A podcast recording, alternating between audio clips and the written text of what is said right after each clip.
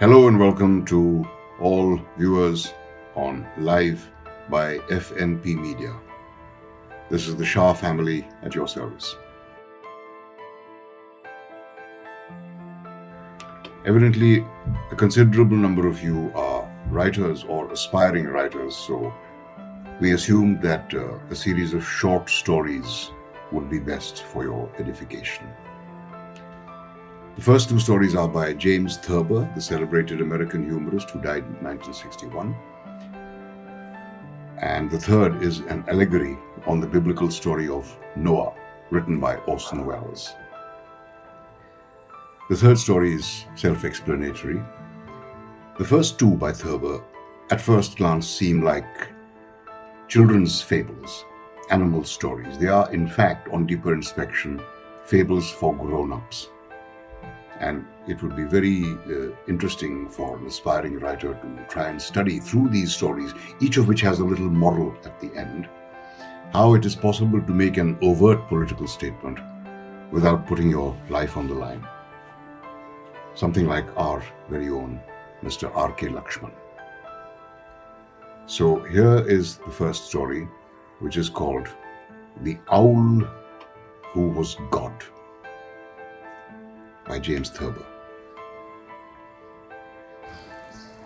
Once upon a starless midnight, there was an owl who sat on the branch of an oak tree.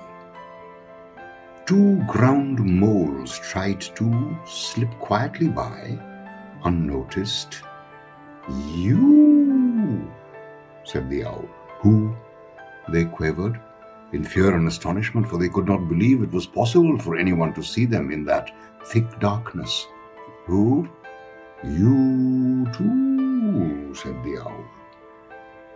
The moles hurried away and told the other creatures of the field and forest that the owl was the greatest and wisest of all animals, because he could see in the dark and because he could answer any question.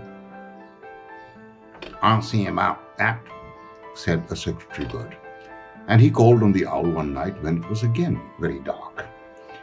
How many claws am I holding up? said the secretary bird. Two, said the owl. That was right.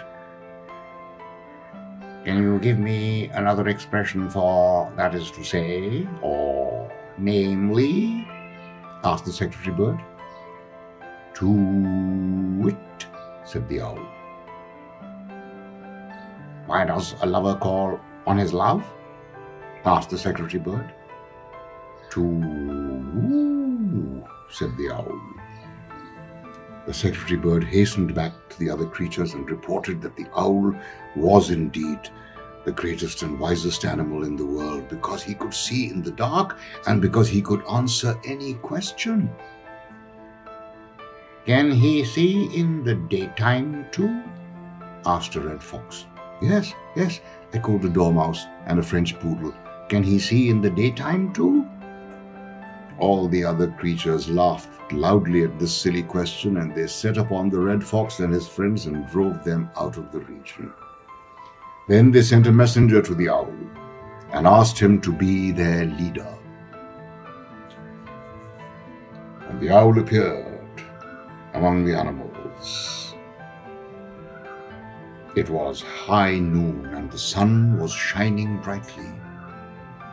He walked very slowly, which gave him an appearance of great dignity, and he peered about him with large staring eyes, which gave him an air of tremendous importance. He's God! screamed a Plymouth Rock hen. And the others took up the cry, He's God! He's God! So they followed him wherever he went. And when he began to bump into things, they began to bump into things too. Finally, he came to a concrete highway, and he started up the middle of it, and all the other creatures followed him. Presently, a hawk who had been acting as outrider observed a truck coming toward them at 50 miles an hour, and he reported to the secretary bird, and the secretary bird reported to the owl. There's danger ahead, said the secretary bird. To it, said the owl. Secretary bird told him, Aren't you afraid? He asked. Who? said the owl calmly, for he could not see the truck. He's God, he's God, cried all the creatures again. And they were still crying, He's God, he's God, when the truck hit them and ran them down. Some of the animals were merely injured, but most of them, including the owl, were killed. Moral You can fool too many of the people too much of the time.